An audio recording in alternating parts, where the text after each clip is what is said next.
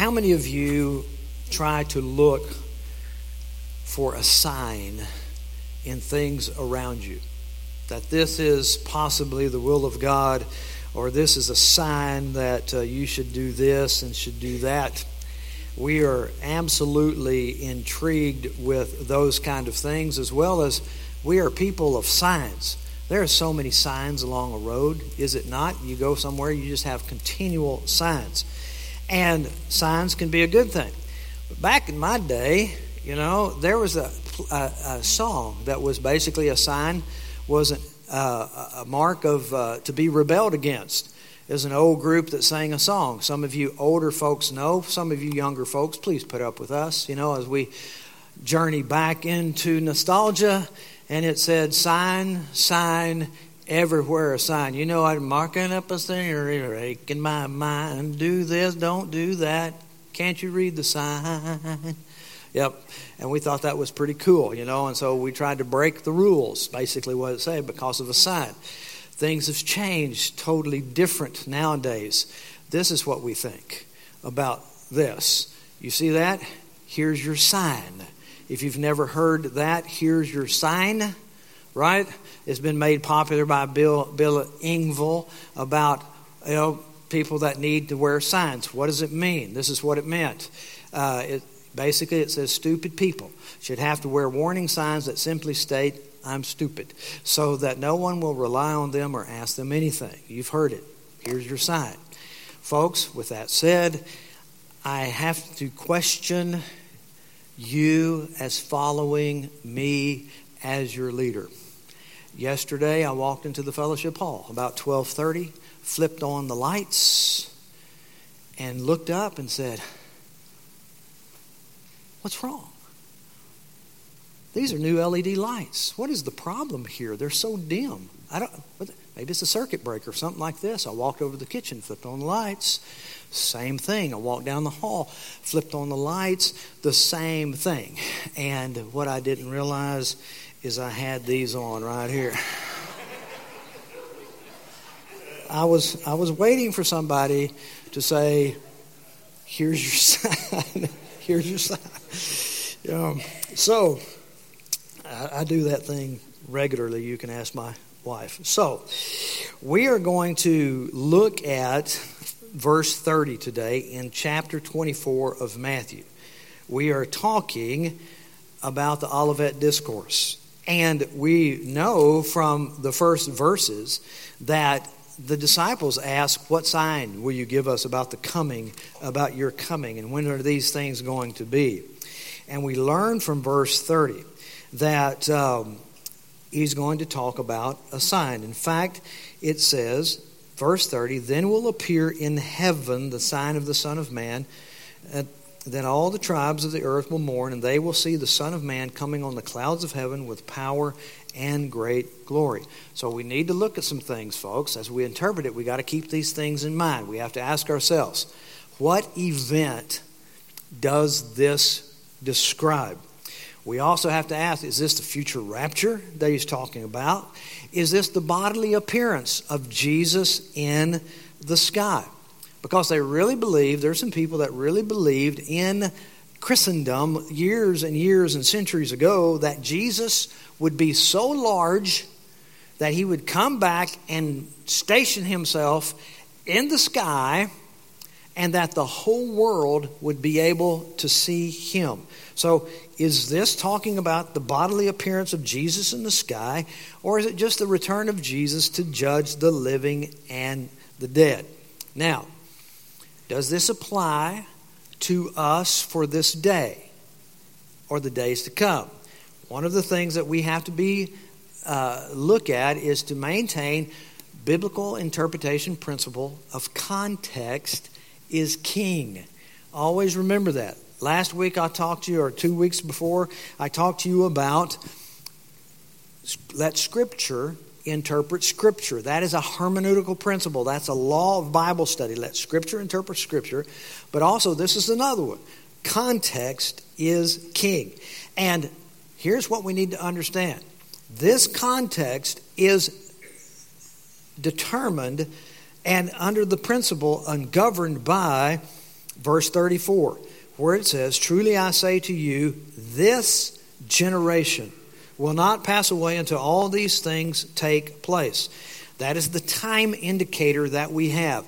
This generation, and if you go through the scripture, you will find Jesus saying this generation. And in fact, if you go and you circle all the words that say you, understand it. He's talking to the disciples in the first century. That is what he is describing.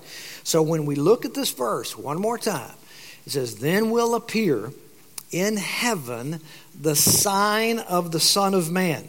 And then all the tribes of the earth will mourn, and they will see the Son of Man coming on the clouds of heaven with power and great glory. Now, we're only going to look at this morning. Then will appear in heaven the sign of the Son of Man. We need to understand it. We need to know what it is so that we can interpret it properly. Next week, we'll look about at all the tribes of the earth will mourn, and they will see the Son of Man coming on the clouds of heaven with power and great glory. Now, we have some problems, though, with this verse. We have problems. There are a few translations that say this. You may have one that you're reading. Then the sign of the Son of Man will appear in the sky.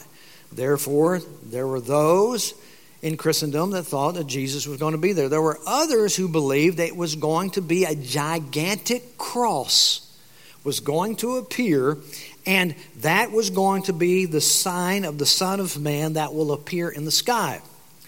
Now, the word for sky is also the word in the Greek for heaven. But I believe the best translation is to be is to translate it heaven.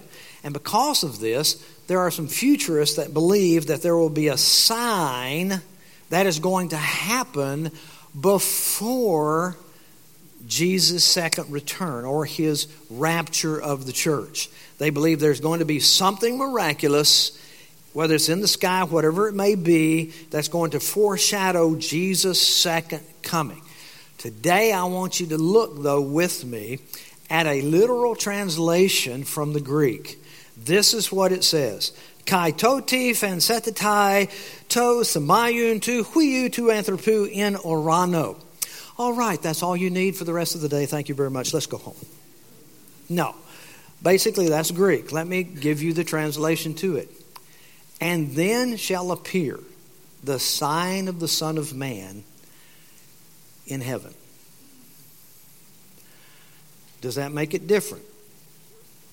Yes, it does. Think about it. And then shall appear the sign of the Son of Man in heaven. And that's what we need to look at and understand. Because here's what's important it says, The sign shall appear. It does not say that the Son of Man appears, it says, The sign appears.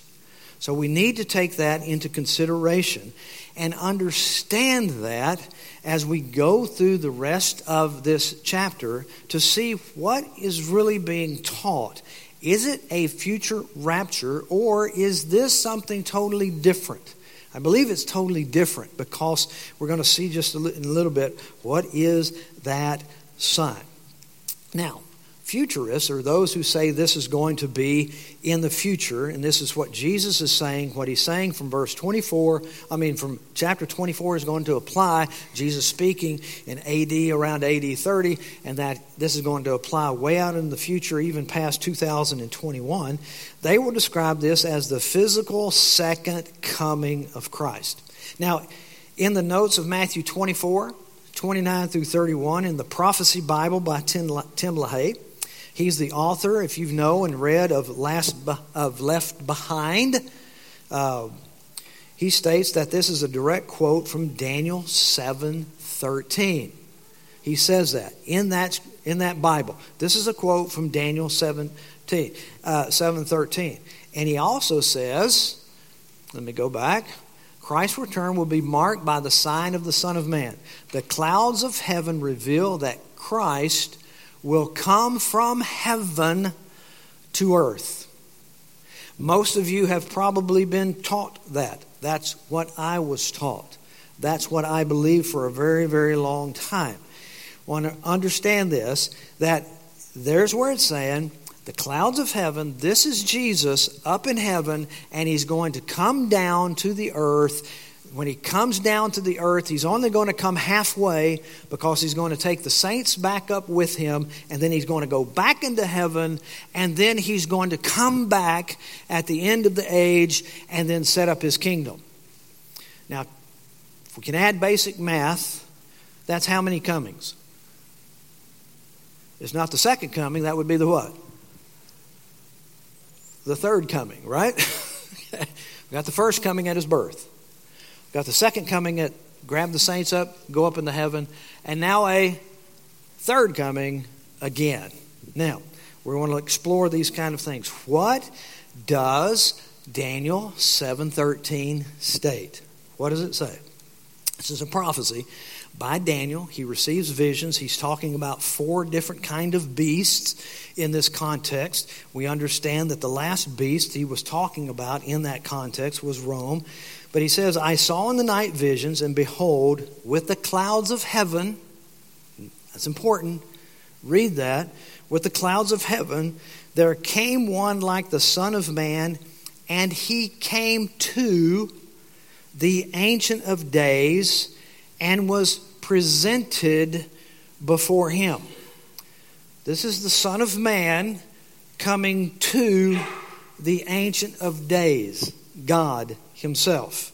So we have to ask ourselves the question is this What direction is the Son of Man going? What direction?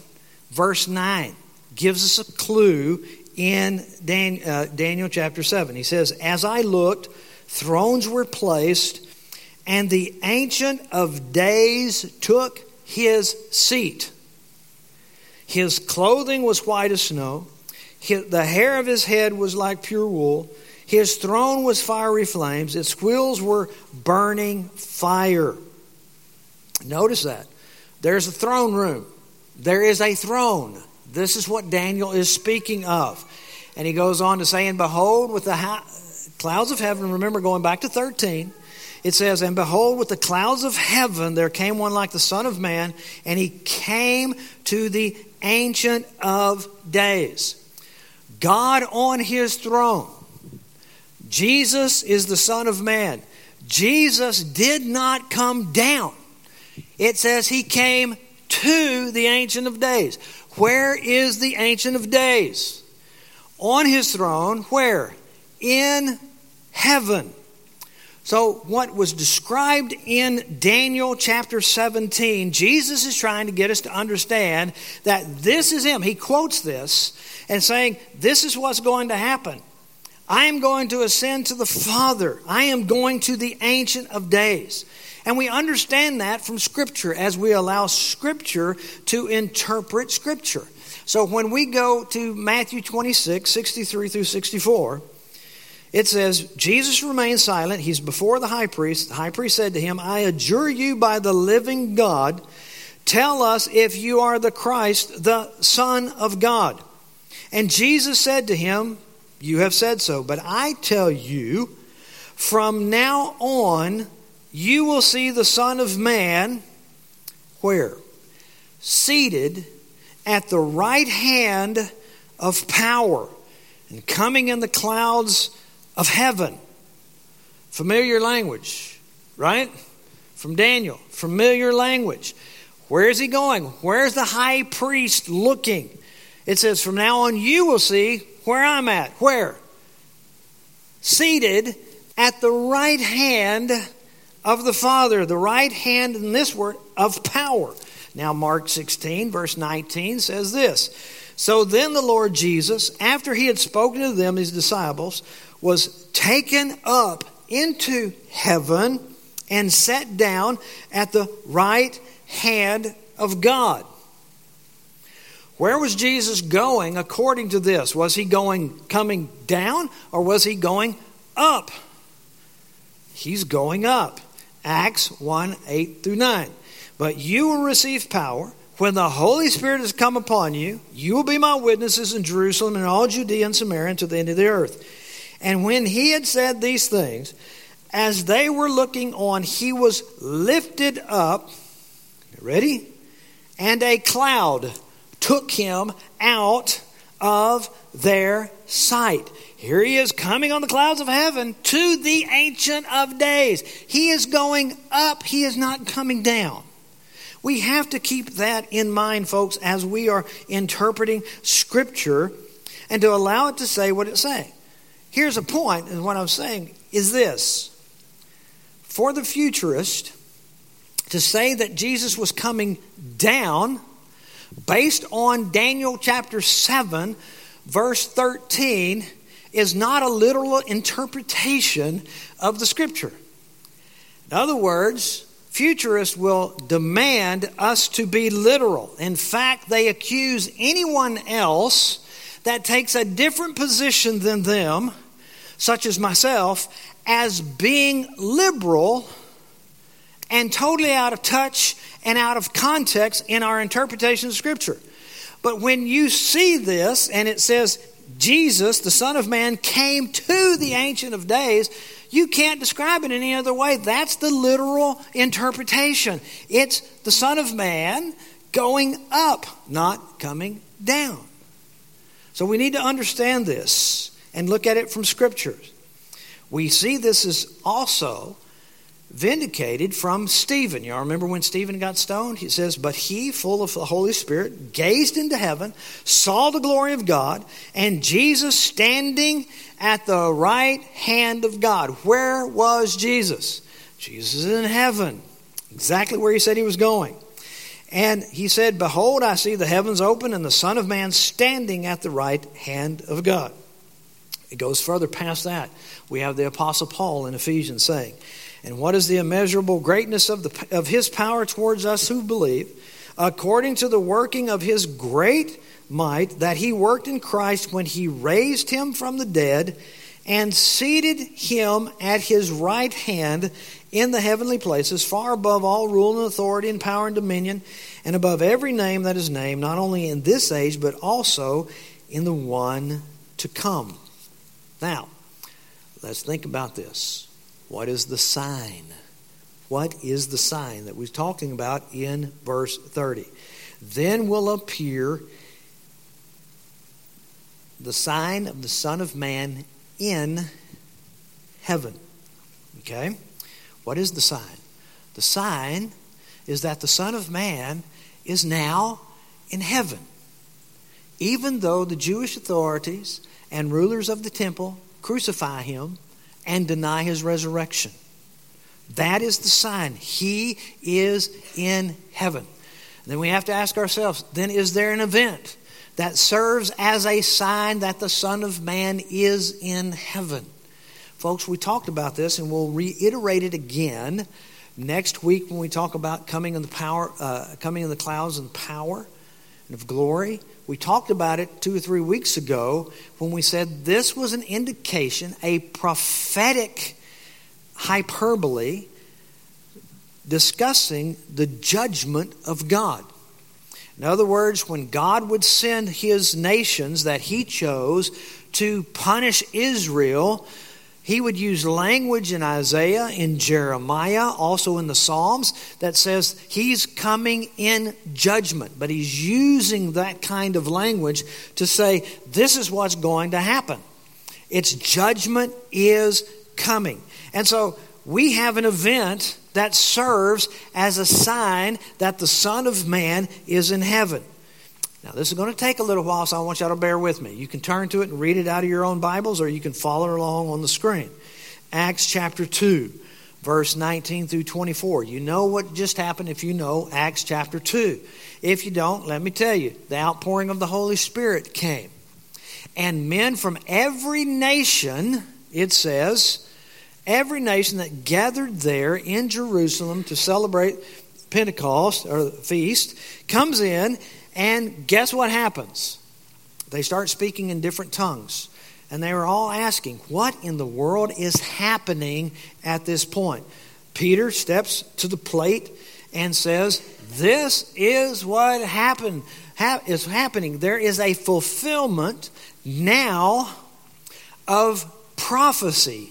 This is the prophecy that spoke of in Joel chapter 2. And he says, in verse 19, I will show wonders in the heavens above and signs on the earth below blood, fire, and vapor of smoke. The sun shall be turned to darkness, the moon to blood, before the day of the Lord comes, the great and magnificent day. We talked about these heavenly astronomical signs. We talked about how that was metaphors for judgment that came and that there's going to be a change of rule where one nation conquers another nation. It's not that the actual sun is going to cease giving its light. If that happened, we talked about that. If that happened, what happens? Everybody freezes because there's no light, there's no heat, there's nothing. So he's using this metaphorically in prophetic language to say there's going to be a turning, there's going to be something new that is about to happen in this. So we understand that that's what's happening, and this is what Peter is telling the men. These things are happening. I will show wonders in the heavens and signs on the earth below blood, fire, vapor of smoke. Then he goes on and he says, And it shall come to pass that everyone who calls upon the name of the Lord will be saved. Men of Israel, he's trying to get their attention. Hear these words Jesus of Nazareth, a man attested to you by God with mighty works and wonders and signs that God did through him in your midst, as you yourself know. This Jesus, delivered up according to the definite plan and foreknowledge of God, you crucified and killed by the hands of lawless men. God raised him up. This is speaking of the resurrection now loosing the pangs of death because it was not possible for him to be held by it. Brothers, I may say to you with confidence about the patriarch David that he both died and was buried, and, and his tomb is with us today. Being therefore a prophet, and knowing that God had sworn with an oath to him that he would set one of his descendants on his throne, he foresaw and spoke about the resurrection of the Christ that he was not abandoned to Hades, nor did his flesh see corruption. This Jesus, God raised up, resurrection, and of that we are all witnesses. Now, where did he raise him to? Look, being therefore exalted at the right hand of God, and having received from the Father the promise of the Holy Spirit, he has poured out this that you yourselves are seeing and hearing. For David did not ascend into the heavens, but he himself says, The Lord said to my Lord, Sit at my right hand until I make your enemies your footstools. Let all the house of Israel therefore know for certain that God has made him both Lord and Christ, this Jesus whom you crucified. Now, where is he? He was resurrected, and then he was exalted, and where did he go? He went up into the heavens. So, what is the event that will show wonders in the heavens and signs on the earth below blood, fire, and vapor of smoke? What is it? Okay? Here's the truth the truth that God has vindicated Jesus through his resurrection and exaltation then triumphed over his enemies through the destruction of Jerusalem, which he prophesied will happen in this generation. Now, I want you to hear from the historian Josephus. This is what he says about that day. He says, But as for that house, he's talking about the temple, God had, for certain long ago, doomed it, it's important, doomed it with what? Fire and now that fatal day was come, according to the revolution of ages. It was the tenth day of the month of Lous, upon which it was formerly burnt by the king of Babylon, although these flames took their rise from the Jews themselves. The flame was also carried a long way and made an echo together with the groans of those that were slain. And because the hill was high and the works of the temple were very great, one would have thought that the whole city had been on fire. Now, what occurred at Jerusalem in AD 70?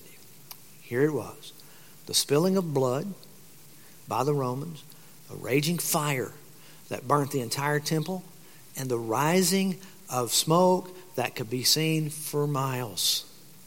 Now, what did we read in Acts chapter 2? What were the signs on the earth? What was it? Blood, fire, the vapor of smoke. These are things that occurred in AD 70. All of this fulfilled everything that the prophet Joel stated and what Simon Peter reiterated to these men. This is what's going to happen. The wonders in heaven. What was it? It was Jesus Christ sitting at the right hand of God, going back into heaven, in heaven, staying there in heaven. All right? And then the destruction, judgment coming as we see the last part of verse 30. And it says, They will see the Son of Man coming in the, on the clouds of heaven with power and with glory, and all the tribes shall mourn. All the tribes of the earth shall mourn. We'll talk about that next week.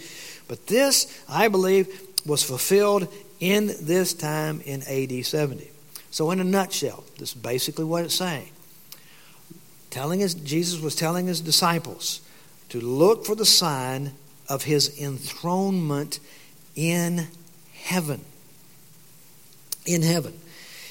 If Tim LaHaye is correct, according to his futurist viewpoint, then Daniel 17 13 is wrong. Because he keeps saying that this means that Jesus is coming down, and it's a quote from Daniel 7:13. Daniel 7:13 says he came to the ancient of days and God is on his throne. That is where Jesus went. So you cannot use Daniel 17 uh, 7:13 to say there is a rapture because it's not coming down. Jesus is going up and there he is. He is exalted and he is in heaven.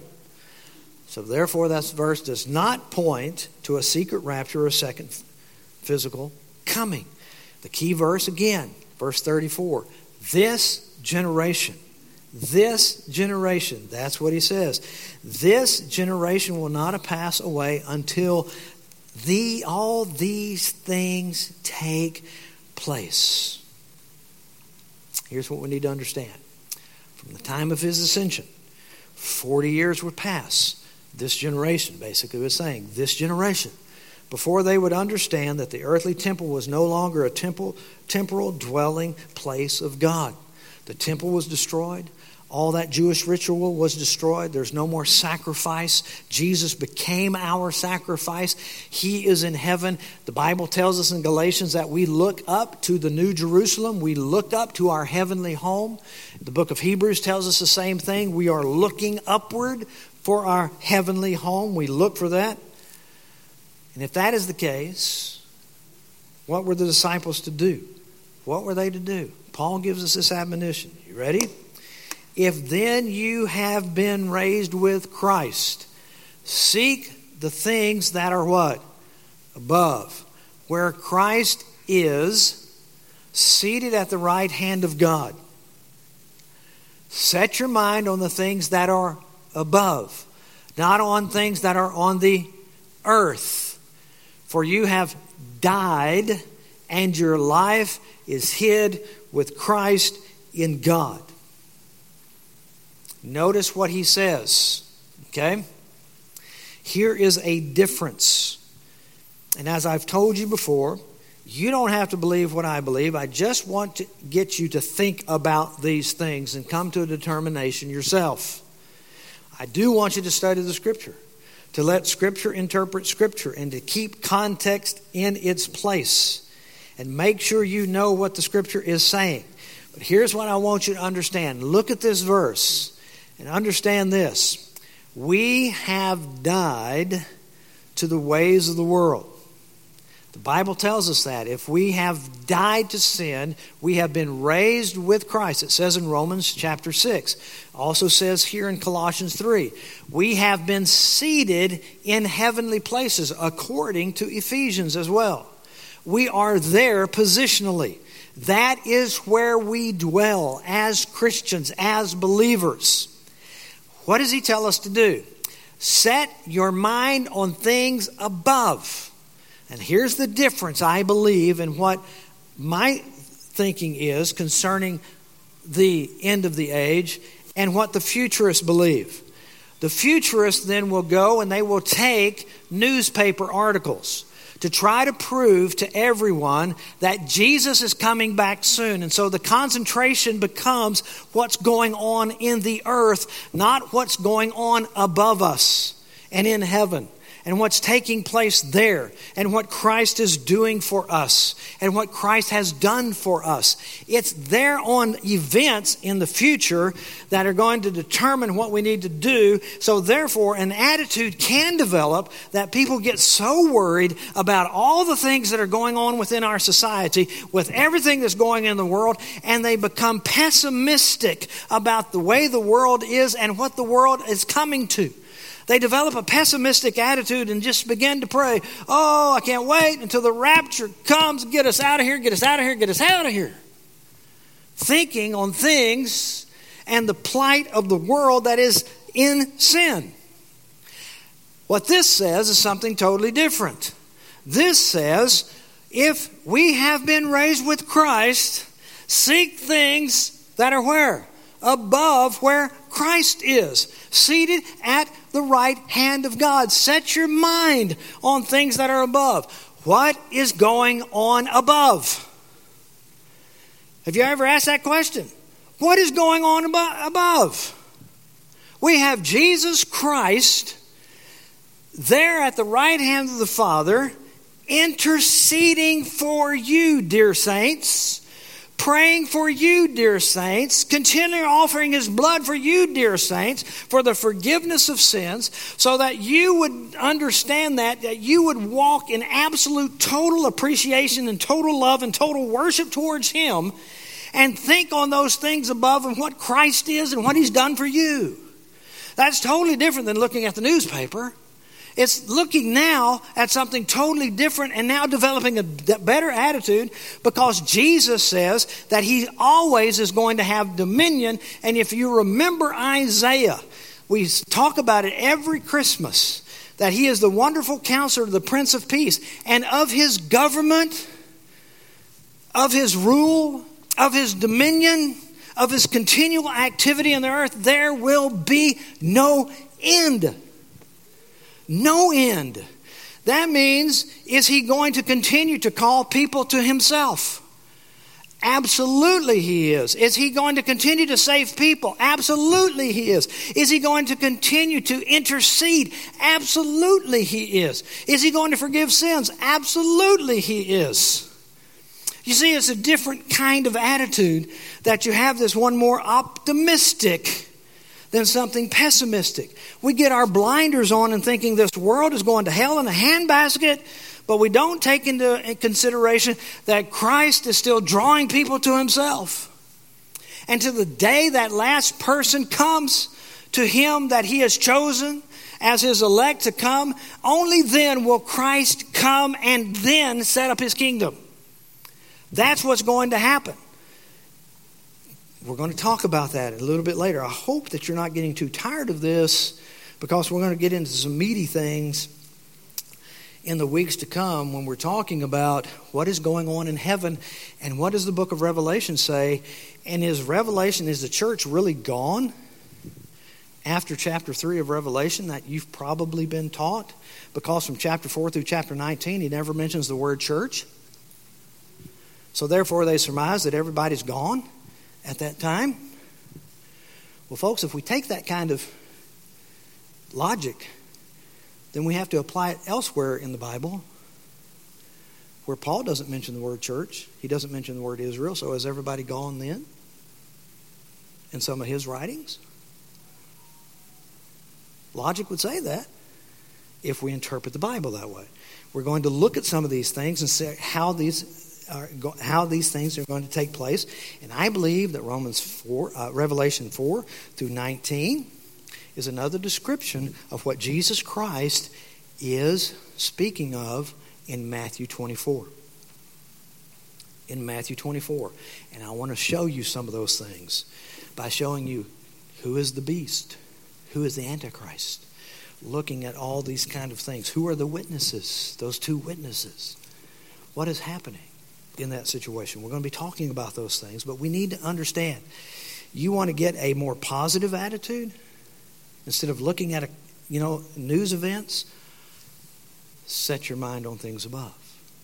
Set your mind on what Christ is doing. Give praise and glory and honor to Christ that He is still interceding for you. When you sin, you have an advocate with the Father. Why? Because He's in heaven. He's in heaven, there advocating for you, dear child of God, forgiving you for your sins. And folks, understand this. Look for those things because I don't want you to become so complacent and so pessimistic that you forget to do the work of God here and now in calling you yourself, calling people through God, calling them through you to Himself by you witnessing, by you telling people about Jesus Christ, by you giving Him praise and glory and honor in everything that you do on this earth. Because that's what He wants you to do. Praise Him, praise Him, and praise Him. Give Him glory. So have a good attitude. Have a great attitude. Believe that God is still building His kingdom.